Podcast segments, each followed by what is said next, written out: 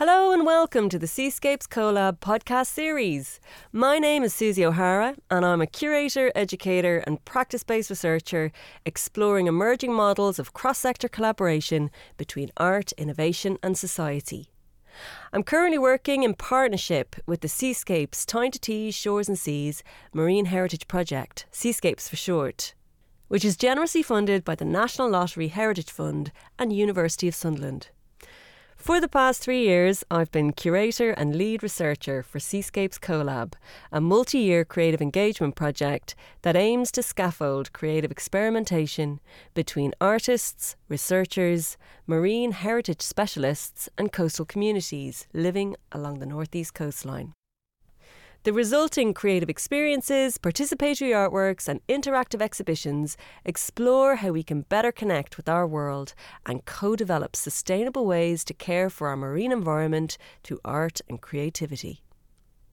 Today, we're going to deep dive into Whitburn Resonance, a community project that focuses on the sounds of the medieval fishing village of Whitburn on the northeast coast.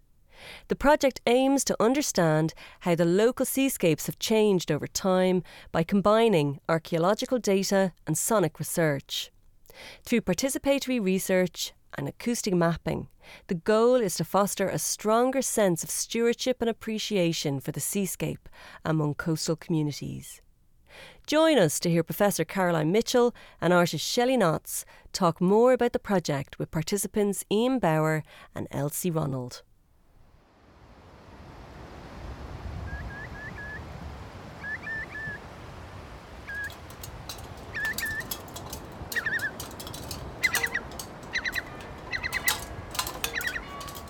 People love to hear the sounds of unusual sound relating to places, but also normal sounds. So they're very evocative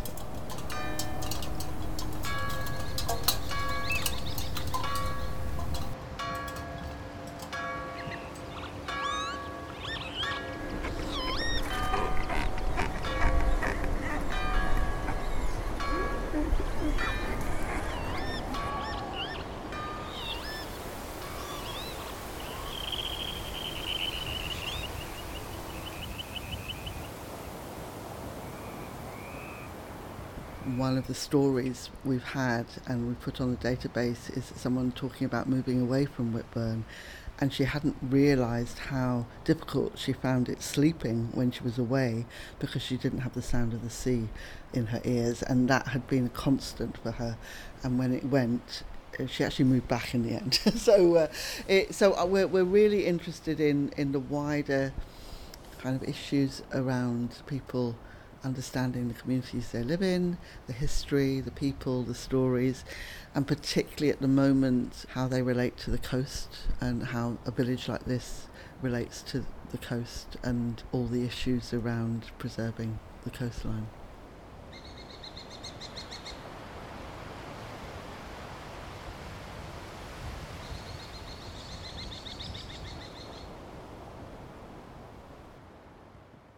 My name's Caroline Mitchell. I'm Professor of Radio and Participation at the University of Sunderland, and I've been involved in this project from the start, giving advice around research and participatory community development methods of how to get people involved. And I know from past experience of working in different parts of Sunderland that people are really interested in hearing stories about local history and heritage I'm Shelly Knotts, and I am the lead artist on the Whitburn Resonance project. So I've sort of been developing the more sort of creative side of the project. What we did right from the start, um, working with Shelley and Robin, the archaeologist, was that we we sort of mapped Whitburn ourselves. We walked around it quite a lot because none of us were particularly from here. And we started making contacts with people who lived here, who worked here, who ran community organisations here. And we very quickly found that there was some key places where people met, older people met, local history societies met, church venues, graveyards. And so we, we started working out what was important to different types of people in Whitburn. And then we found that the Barnes Institute, which is right in the centre of Whitburn, was a great place to meet. People knew it, and uh, we ran a lot of our workshops there. We started with talking about our sound memories in Whitburn and trying to make various creative interventions around that. So we made like sound maps from memory and talked about sound walking and different sort of ways of experiencing the village and also how it's changed over time as well. So we were sort of fortunate to be working with older people who had quite a lot of memories that they could share and sort of uh, able to talk about the past a bit. And then from that, we developed the Sound Dig website, which was kind of like a container for everything that came up and all the sort of stories and like really interesting, like super diverse, like perspectives on the village. So, yeah, the idea was sort of to make a place that could contain like a lot of different things, really.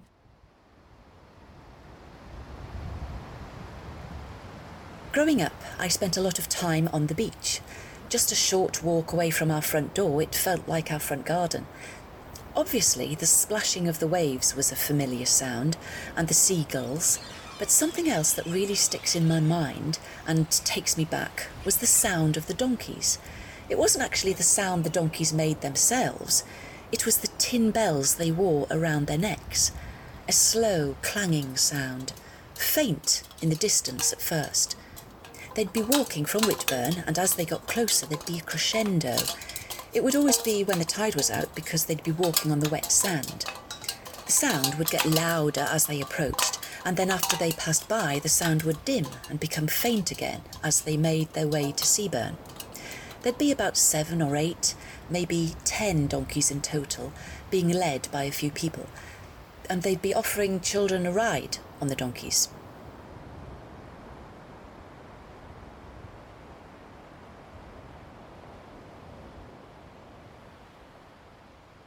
That sort of fed into a sharing event where we talked about the project and what we had done and we had quite a lot of people come along to that and were really interested in sort of talking about the history of Whitburn and sort of alongside those things there were various points where different people from the village were interviewed.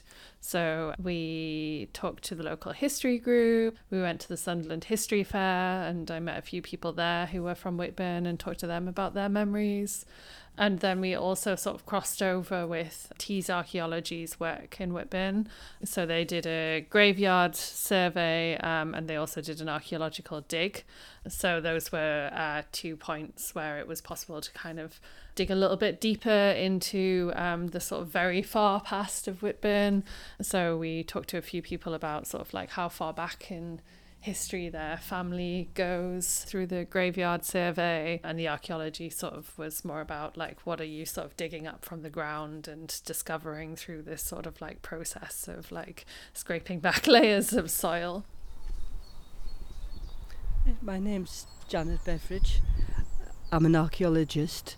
I've lived in Whitburn since I was about 13 uh, my my mother's family came from Whitburn and I can trace my family back to the 1500s in the village as as well as in the 1500s in other areas of the country. It, what I've found is people aren't static. People move around. Some people stay in one place, but generally you get lots of people moving around and I've always been interested in the people and who they were and what they did in life.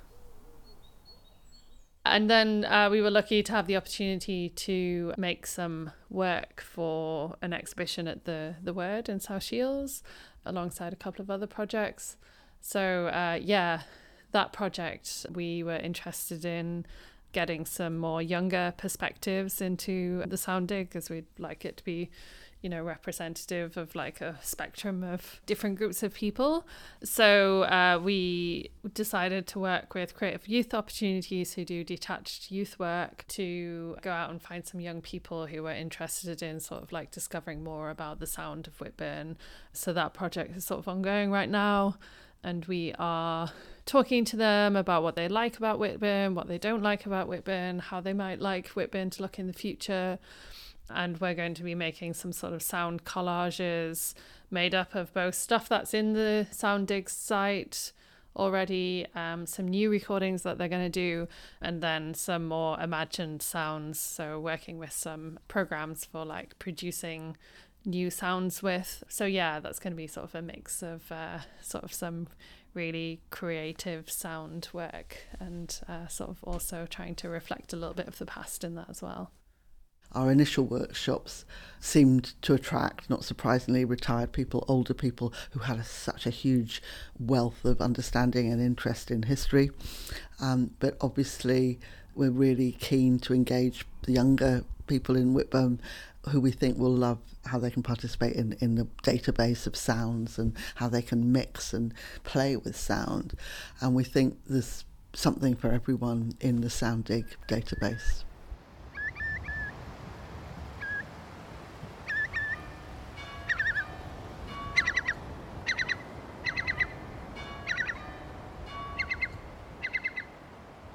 I think when we were talking to people who were children in the 40s and 50s, they talked about how the beach was their playground. It was the only place they went because there wasn't very much money for travel or holidays. So being on the beach, um, exploring the coastline was very much part of that. And I think the loss of things has been very important as well. So there's a lot of living memory around the loss of industry mines and actual erosion of pathways. Um, bird populations leaving the rookery, for instance. And obviously, people as they get older think about loss of people and traditions. So there's been, I think, a, a rising uh, awareness of how sound can emphasize, how sound and stories, oral storytelling, can emphasize some of those issues and help people to talk about them. My name's uh, Ian Bower. I live in Whitburn and I got involved with the project when it started a couple of years ago. I uh, just saw something on a, a local website which sounded interesting about this idea of looking into the sounds of Whitburn. So I came along to the first meeting and um, got an idea what was involved. And uh, over the course of, I don't know, six months or so, uh, we did the work that ended up with the SoundDig website. The things that I was mainly interested in, I suppose, were the, the natural history type sounds of Whitburn. So I um, recorded some material about things like the hedgehogs that came into the garden and the various bird songs that I heard in Whitburn. And uh, sadly, one of the things that has disappeared from Whitburn, which is a rookery. There was a well established rookery in Whitburn when I came here 20 years or so ago. But unfortunately, that's now completely gone. So the characteristic sounds of the of the rooks is something that was around but isn't around anymore. I used to remember standing in the kitchen looking out towards the north and seeing the rooks flying across, you know, communicating with each other by cawing, and that's just completely disappeared.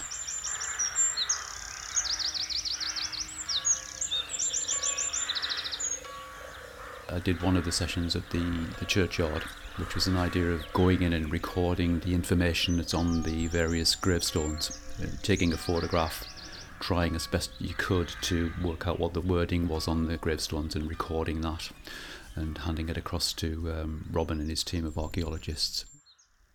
It's been really interesting because people have so many different relationships with the coastline. Some people are interested in deep history of, and, and they've imagined, for instance, the Venerable Bede standing on a beach um, thinking about tides. And so some people have gone really deep back into history to think about that kind of thing. Well, when I go to the coast, my first thought was I'm standing on ground that was the monastery, and later on it was the shipyard. And when I look at the sea, I think about the Venerable Bede. He's a hero of mine, and he looked at the sea. The monastery was then practically on the coast because Roker is built up of reclaimed land. And he looked at the waves and he worked out the relation of the moon and the tide, and he also worked out the world was round. And I think of him standing or sitting at the coast. He would hear the waves moving the pebbles about. He would hear the seabirds. Did he feel as it was noisy compared to what he'd left in the monastery, which was just behind him?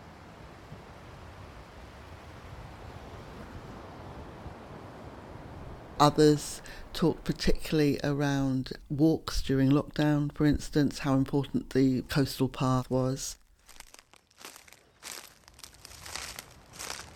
Just about every afternoon we used to go for our walks along into the, the coastal park up there or down along the cliffs, down to the park.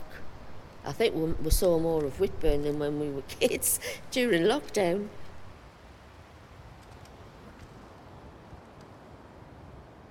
I think for me, it's just about, I guess, giving like recognition and voice to kind of like the wealth of local knowledge that's in a place. I think through the stories, people are able to tell like their perspective and sort of like break down the barriers of like what it means to have knowledge. So I think quite often we can get caught up in like, you know, I don't have this expertise or that expertise, so my opinion doesn't matter but uh, yeah, I think through this project we really tried to like facilitate people to tell their own stories and sort of recognize the value in their own stories and how the more experiential knowledge is as important too. So I guess it's it's about letting people take ownership over what what they feel about their area the importance, I think, for me is the different perspectives that each of those groups bring. I mean, for me, the most important community are local residents and people who live in, in a place. And actually, I think what's been, I hope, stimulating for those people is the perspectives that the different people who, who are working with the communities bring.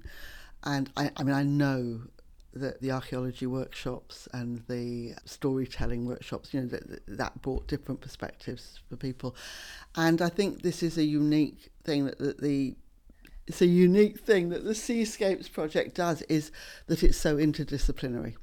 And I think probably it's been quite challenging sometimes as well, you know, that, that people come at things in different ways. So historians, archaeologists come at things in different ways to someone like me with community media background and sound background. But the combination, I think, has been really stimulating and interesting. And I think that although it, it took us a while to build up the relationships in the team delivering this project, I think everyone has learnt from each other a huge amount.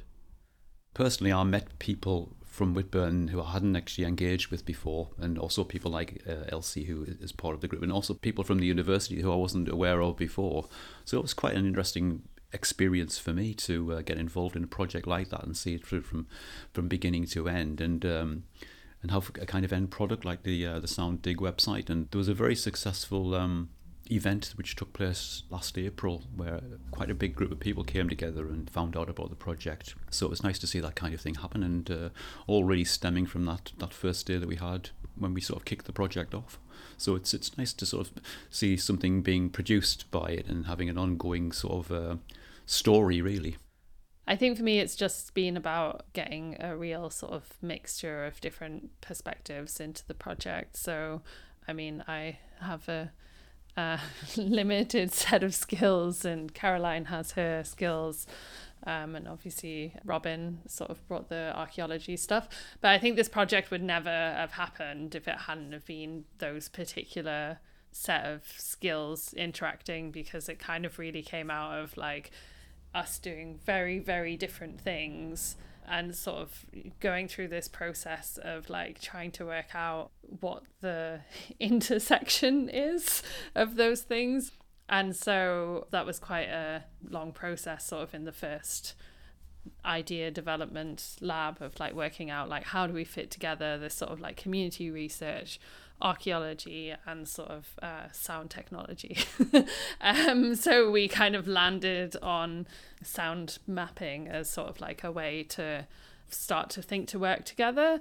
And yeah i think like the final project kind of only realized itself through the workshops with the community as well because we kind of went in, into it with an idea but i guess we found like you know people who were really interested in history people who were really interested in birds and people who were interested in the environment so it was really about those community members sort of giving voice to this idea of sound sound mapping Whitburn Resonance has had quite a few phases with a lot of disruptions to do with weather and COVID and all that kind of thing. However, um, what is going to remain is the Sounddig website and what will be there for people to use in community places like the library, but also at home, is the website and also lots of fun things to do with it. So, remixing your own playlist of sounds, looking at other people's playlists, listening to sounds, and continuing to contribute stories and sounds. And we've we've worked quite hard to link up with, um, for instance, local history groups, and we, we've been along to recording sessions there. And honestly, we could continue doing that full time, I would say, for the next few years. There are still so many stories and sounds to be recorded. And um, the key is, is how to actually enable those to be responsibly uploaded and chosen and editing. So, so I think there's still that there's still potential, but for me, we need to get Sounddig out there, and exhibitions like the Blue Futures exhibitions will help with that, the, you know, the knowledge of it. And just simple things like in a library like this, talking to volunteers, getting them enthused about it. And then they will say to, say, young people interested in history or interested in the coastline, environmentalism, and so on, they will say, Oh, have you seen, have you listened to Sounddig? You might really like that. So I, I feel very happy that we've recorded so much. There's more to do, and making it accessible to everyone is important. Many people in this area do not regularly use computers or phones to access things like this. They might use computers for very functional things and phones obviously for functional things, but I think we need to promote the, the website more uh, in different ways to people so that they, they use it and explore it. It's interesting that you're talking now about getting young people involved and and what their kind of take on this whole sort of idea about sound and their local community is concerned. See what they make of it, because I suppose it has been older people, people uh, you know sixty and beyond mainly, who've been involved so far, and they have their own perspective on things. But it, it'd be good to get another generation's perspective on, on on this whole thing about sound and the part it plays in their lives. You know. We're just about to start, or we're just at the start of the workshops with young people thinking about sort of future sounds of Whitburn, and that's going to feed into the exhibition, which is running until from July until October. And then, yeah, after that, the website is still going to exist and be online for a number of years. And I guess we're going to have to sort of get together and think about what we do next.